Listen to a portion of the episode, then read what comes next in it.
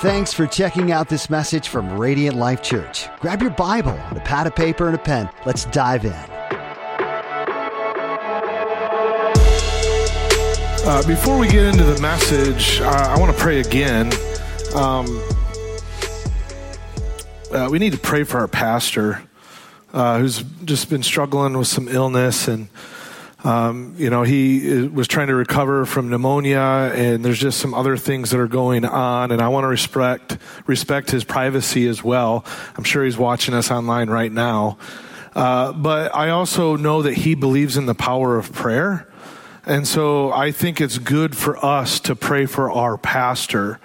Um, at the same time, um, please don't like bombard him this week. Uh, like, so if you have like messages or cards that you would like to give, if I, am not that type of personality, I'm not a card person, but I know some of you are. I appreciate when you guys have given me cards, uh, but please just send those to the church or, or just drop those off at the office, and I promise we'll get those to Pastor Ryan.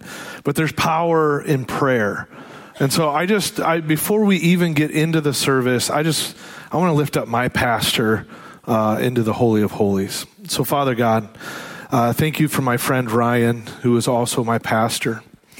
And Lord, I just pray that you would strengthen his body um, as he's just fighting the things that he's fighting. Lord, I'm, I'm blown away. Like, I don't even know that much about science, but just knowing the depths of a cell and the nucleus, and you see it even farther than that. And so, Lord, you can see what is happening in his body. And I pray that you would just give him physical strength to help fight this. Lord, I lift up Katie to you as well. Lord, I know that she deeply desires to be a, a godly wife and mother, and I know that she's trying to support uh, Ryan. And Lord, I just pray that you would give her strength as well to just love on the family. And Lord, I lift up the kids. I lift up uh, Livy, Braden, and Gabby to you. And I just pray for your peace over them, that in spite of everything that's happening with their dad, that they can have peace in you. Lord, each one of us have been absolutely blessed by this family, whether it's directly through Pastor Ryan um, or not, but we've all been affected by him because of the calling and the anointing that you have put on his life. And so, Lord, we just pause and say, Thank you for that. Lord, thank you for the way that you use this man to minister to each one of us. And so, Lord, the, la- the least amount that we could do is now lift him up into your throne room. And we just ask for your holy hands to be all over him. And we pray this in the matchless name of Jesus. Amen. Well, thank you guys for doing that. So, as the Spirit leads you to pray this week, please pray for your pastor. So, last week, um, Pastor Ryan taught, and uh, we're kind of looking at these three different concepts of prayer. And so, some of you, you have these cards, um, or maybe you took the card and you already threw it away. I'm not judging you, but we do have some extras if you want to pick it up. And so, they'll be at the corners of the stage. Um, so you can pick up one of those after service. And I know there's a stack by the middle set of doors uh, by the sound booth. But what you'll notice is we had the Lord's Prayer on one side, which we just prayed and recited. And then on the other side, it says inward, outward, and upward. So Pastor Ryan, um, I thought, did a marvelous job of taking us to this inward prayer. And so we left just a little bit of space for you to jot down a thought or two. And just to throw you guys off, we're actually going to do the upward prayer here today. But before we get into the upward prayer, I can't emphasize enough the importance of the inward prayer. So, like, if there was a stirring that happened inside of you last week, um, please continue to to lean into that. Um, if you just had some feelings like you were just kind of like not that you don't love God, but you're just kind of stiff arming that idea of like, come search me sort of prayer. Man, like just keep wrestling with that. Keep wrestling with this idea of the inward prayer because the inward prayer is key to the upward prayer.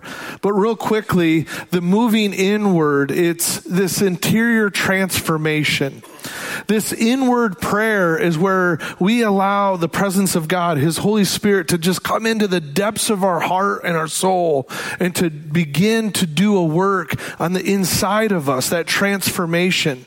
Moving inward is not a dreadful thing, but it's something of immeasurable strength and empowerment. And I think the number one place that we do this inward prayer is in the secret place. So if you're a guest or you have no idea what I'm talking about, we're in this teaching series called More, Practicing the Way of Jesus. And one of the, the disciplines or the practices of Jesus is he would often go to a secret place. Now we've represented the secret place with this chair, but it's not about this particular chair. This is just a representation of your secret place. Like where do you get alone with God to maybe read your scripture, to worship, and to pray. So the secret place, it's really important. And we're going to continue this idea of the secret place um, through the lens of prayer, and we're going to look at the upward prayer. So here's the the big main theme with the upward prayer is that upward prayer moves us towards intimacy with God. So first, we have to have that transformation and then it moves into this intimacy with God. So I'm a visual learner. One of the ways that I think about this is like your home.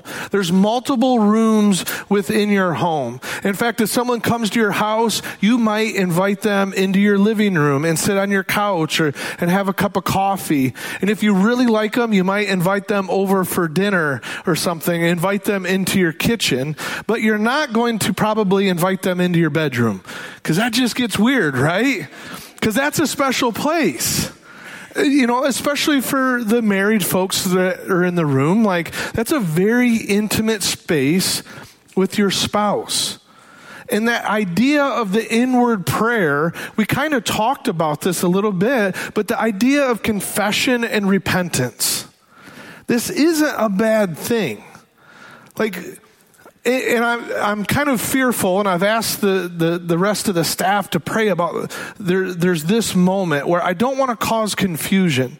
Like, if you're not a follower of Jesus yet, it doesn't mean that you have to have all your stuff together before you come into relationship with Jesus. That's not what I'm saying. However, as a follower of Jesus, we can grow in our intimacy with Him, but sometimes there's things that are in the way right? There are certain things that I'm not going to bring into my bedroom because it will affect the intimacy that I have with my wife.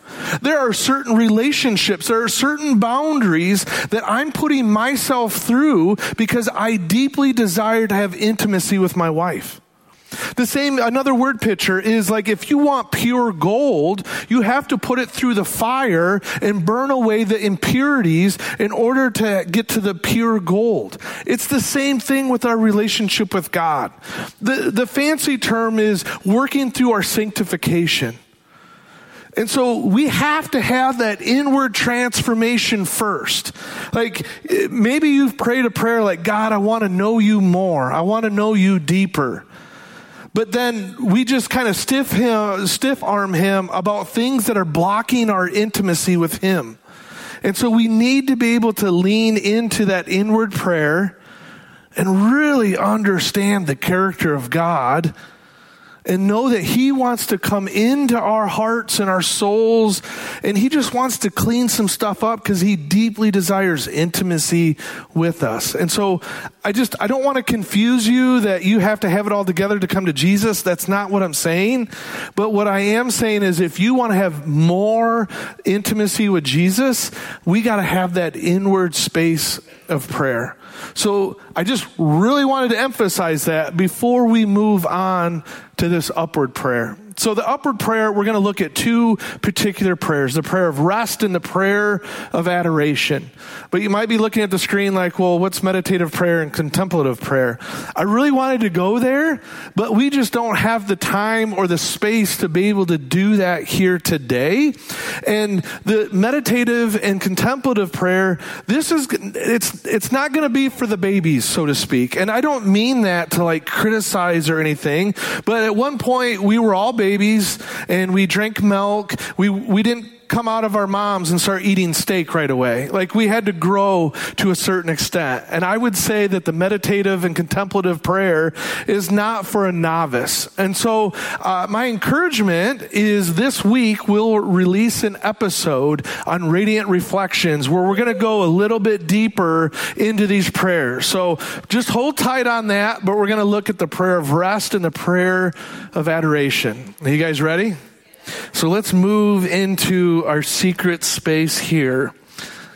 And let's begin to talk about the prayer of rest. Now, I was studying for a class going towards uh, being a licensed minister within the Wesleyan Church, and I had to read a book uh, written by Richard Foster, and it has a complicated name called Prayer. And the whole book is about prayer and like like I wasn't like cocky going into it, but I was confident. It's like I got a decent prayer life. Like what am I really going to learn from this book? And then I read the book and I realized how much I didn't know about prayer. And so you're going to see a whole bunch of quotes from Richard Foster um, all about prayer. And he does use this theme uh, of the inward, the upward, and the outward. And there's a lot of different prayers that line in that. But I'm just going to share, uh, you know, a handful of quotes that I think will kind of help support this idea of the prayer of rest. He would define the prayer of rest like this. Through the prayer of rest, God places his children in the eye of the storm. When all around us is chaos and confusion, deep within we know stability and serenity. In the midst of intense personal struggle, we are still and relaxed. While a thousand frustrations seek to distract us, we remain focused and attentive. This is the fruit of the prayer of rest. So, this image is actually a picture out of a plane. I have no idea how they did this in the eye of a hurricane. So, I don't have a lot of experience with hurricanes, uh, but I know that they're massive and I know that they have an eye. Somehow they flew this airplane into the eye of a hurricane and look at it blue skies and sun. But if you were to travel towards those clouds, like there's literally the storm, the devastation, all of the things that are happening within the storm. The prayer of rest, I think, is us not being removed from the storm of life, but that we can have this sense of serenity and peace in the midst of that storm. And I just thought that this was a really cool visual to, to kind of show that. Because I would imagine that there's at least one person that can hear my voice that you're smack dab right in the middle of a storm. And it doesn't mean that we're not going to have struggles. I've been very transparent about the struggles that I had and depression and being in what uh, a lot of scholars would call the dark night. But that doesn't mean I love Jesus any less. I'm still passionately in love with Jesus. But it doesn't mean that those things just go away. The psalmist writes in Psalm 62 1, I'm at rest in God alone, in God alone, in God alone. My salvation comes from Him. My rest doesn't come from busyness. My rest doesn't come from consuming things. My rest doesn't come from going from one relationship to another relationship. My rest doesn't come from substance abuse. My rest comes from God alone. And we have to really get our eyes focused on Him. That doesn't mean that we're not going to have struggles. We're going to have struggles. We're going to have wrestling matches with depression and stuff like that. But God is still good. That doesn't change his character at all. In fact, what we now have as followers of Jesus is the Holy Spirit. If Holy Spirit can raise dead people from the grave, I'm pretty sure Holy Spirit can comfort us in the middle of our storm. Yeah, that's an amen right there. See, Paul, he understood this. He wrote to the church in Rome, in Romans chapter 8, verse 26 and 27. In the same way, the Spirit also helps us in our weakness, because we do not know what to pray for as we should, but the Spirit Himself intercedes for us with inexpressible groanings. Stop for a second. That word for intercedes in the original language, it means to meet, to approach, petition, intercede, plead for someone. So the Holy Spirit, He's, He's this conduit between us and the Father, and He's interceding, He's pleading on your behalf. Paul continued in verse 27 and he who searches our hearts knows the mind of the Spirit because he intercedes for the saints according to the will of God. So even with all the stuff that we're wrestling with, all the different things, we can still have rest. And one of the main reasons is because of the Holy Spirit. Now, I couldn't have worded this any better, so I'm just going to use Richard Foster's words on this concept. He says, Do you realize what a relief this is? The Holy Spirit of God, the third member of the Trinity himself, accompanies us in our prayers. So when we stumble over our words, the Spirit straightens out the syntax. When we pray with muddy motives, the Spirit purifies the stream. When we see through a glass darkly, the Spirit adjusts and focuses what we're asking until it corresponds to the will of God. How awesome is that? I couldn't have worded it any better than that, so I just had to use his words on that. So even if we do have false motives, the Spirit intercedes on our behalf. Even if we feel like, man, I can't pray that good, like I don't have the words to be able to pray, like the Spirit intercedes. And so because of that, we can rest in the work of the Holy Spirit. So, in spite of everything that's going on in our life, we can rest in the Holy Spirit. And I would imagine there's some of you like, I'm actually doing that. I have done that. And if anything, I hope that this encourages you that you're doing it. Like, good job. It's not like this something that you're trying to achieve. This is something that you're already doing. And if you're not, I hope this gives you some framework to work with. Now, I don't want to muddy the waters too much here and start mixing different disciplines, but I think this idea of interceding with Holy Spirit, we've got to put ourselves in an environment of silence and solitude. There's the storm of our life that's happening all around us, and sometimes we just need to quiet the external noise that's happening all around us. Richard Foster would put it like this in experiences of solitude, we gently press into the Holy of Holies, where we are sifted into the stillness. Painfully, we let go of the vain images of ourselves in charge of everything and everybody. Slowly, we loosen our grip on all those projects that to us seem so significant Gently, we become more focused and simplified. Joyfully, we receive the nourishment of heavenly manna. Isn't that beautiful? So I think this, I think a lot of the practices or the disciplines, they do overlap to one another. So we're talking about prayer in the secret place, but I thought, I think we also need to include this in the silence and solitude. But the reality is, like we, most of us have jobs. Like there's things that we, we have to clock into or that we have a salary to or a commission to. Like there's things that we have to do. Even if we're at home, like we work at home or you're a parent raising your kids at home. Like there are things that we need to do at home. And so I don't know what that silence and solitude looks like for you, and it may not be as big of a window as what you desire.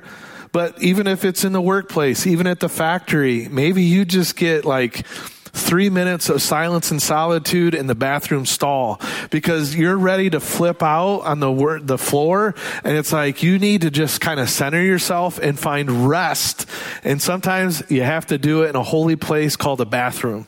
Oh man, like I've done that. I uh, there was a season of my life as a young uh, follower of Jesus, and I had a lot of anger issues, and I was really struggling with this one workplace that I was at. I was ready to burn the place down and it was full of wood, so it made it even easier to burn it down.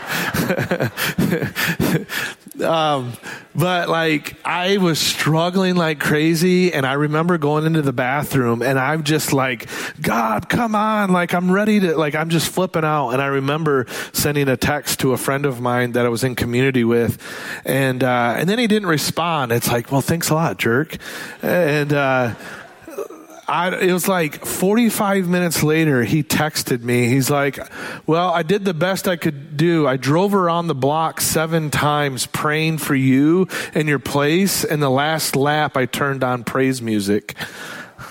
like, okay, check your heart. like, so the Lord used that. Like, I started crying, like, I had to use a saw, and like, I just started crying at the saw, like, I just sobbing and just thanking the Lord for meeting me and softening my heart. And I tell you what, like, I, like I could see the blue sky and the sun in the midst of the storm that I was in. So I just share that as an example to you. Like you can have these moments even in your workplace because here's the warning. Like just because the storm of life is happening, it doesn't mean that we just completely check out. Like we still need to engage the world. We still need to engage the people that are around us. Foster uh, would give the warning like this. He says, total passivity is not the answer either. Resting in God does not mean resignation or idleness. It does not mean that we just sit back and hope God will do something. That's a Hindu concept of prayer in which we sink passively into the impersonal and fated will of gods and goddesses. So what I here's another spot that I'm fearful that I'm going to cause confusion with, and I hope I can clarify this. And if you are confused, I'd love to have that conversation with you after service. Like, like there's moments where we need to have silence and solitude and disconnect from the thing that's happening but that idea of like we don't just resign or we don't just sit still. Like there's there's times that we do need to sit still and not engage in the thing, but that doesn't mean that we just kind of wash our hands of that thing and never deal with it again. Does that make sense? So I, there's there's a little bit of tension in this idea of like withdrawing or centering ourselves with God through the power of Holy Spirit. Um, but we also need to be able to engage in the things that are happening around us. I love Psalm 46:10. I have it in a few different translations. Stop fighting and know that I am God exalted among the nations, exalted on the earth. The NIV says, Be still and know that I'm God. The Septuagint, which is the Greek version of the Old Testament, the Old Testament was written in Hebrew. And then later on, when there was more of a Greek culture, they re, uh, not rewrote it, but they wrote it in Greek. And it says, Cease from action. So there, there's times that we just need to cease from what's happening. We need to be still and know that God is God, that He's in control. He rains down on the righteous and the unrighteous, and that we can take our hands off of control. Maybe another word picture to describe this is this thing that we're fighting. It's like we're swimming up a river. We're swimming against the current. And maybe we just need to stop doing that and go with the flow of the current because God's in control of it anyways and we just need to be guided by Holy Spirit. Eugene Peterson, he wrote a paraphrase of the Bible. He worded it like this Step out of the traffic and take a long, loving look at me, your high God, above politics and above everything else what he's saying is like we just need to stop with all these other things and we just need to keep our eyes on Jesus. So the prayer of rest is keeping our focus on Jesus. And we get that peace and empowerment from Holy Spirit. Amen. So that is the prayer of rest. And I would imagine for some of you, like you've experienced the prayer of rest. Like you, you have pleaded with God. You've, you've sought still in the midst of the storm and you've, you've experienced those things. And I think that's pretty awesome. And if you're in the middle of a storm right now, I hope that this will kind of give you a framework of something to, to shoot uh, towards to experience the rest that's going on in your life. All right, the second prayer. We're going to look at the prayer of adoration. The prayer of adoration is we love God for himself, for his very being, for his radiant joy. Like just for who God is. Uh, it's there's kind of like two sides of the coin when it comes to adoration. On one side of the coin, there's thanksgiving, and on the other side of the coin, there's praise. Let me unpack that. Thanksgiving is all about what he has done. like many of you have experienced. Like you have a thankful heart because of what God has done in your life, the way that He's healed you, the way that He's restored you, the way that you have found emotional healing and freedom. Like you are so thankful for those things. Praise is simply all about who God is. It has nothing to do with us. It's all about a holy, holy, holy God. Norwegian uh, theologian Ole Hallesby words it like this. He says, When I give thanks, my thoughts still circle about myself to some extent.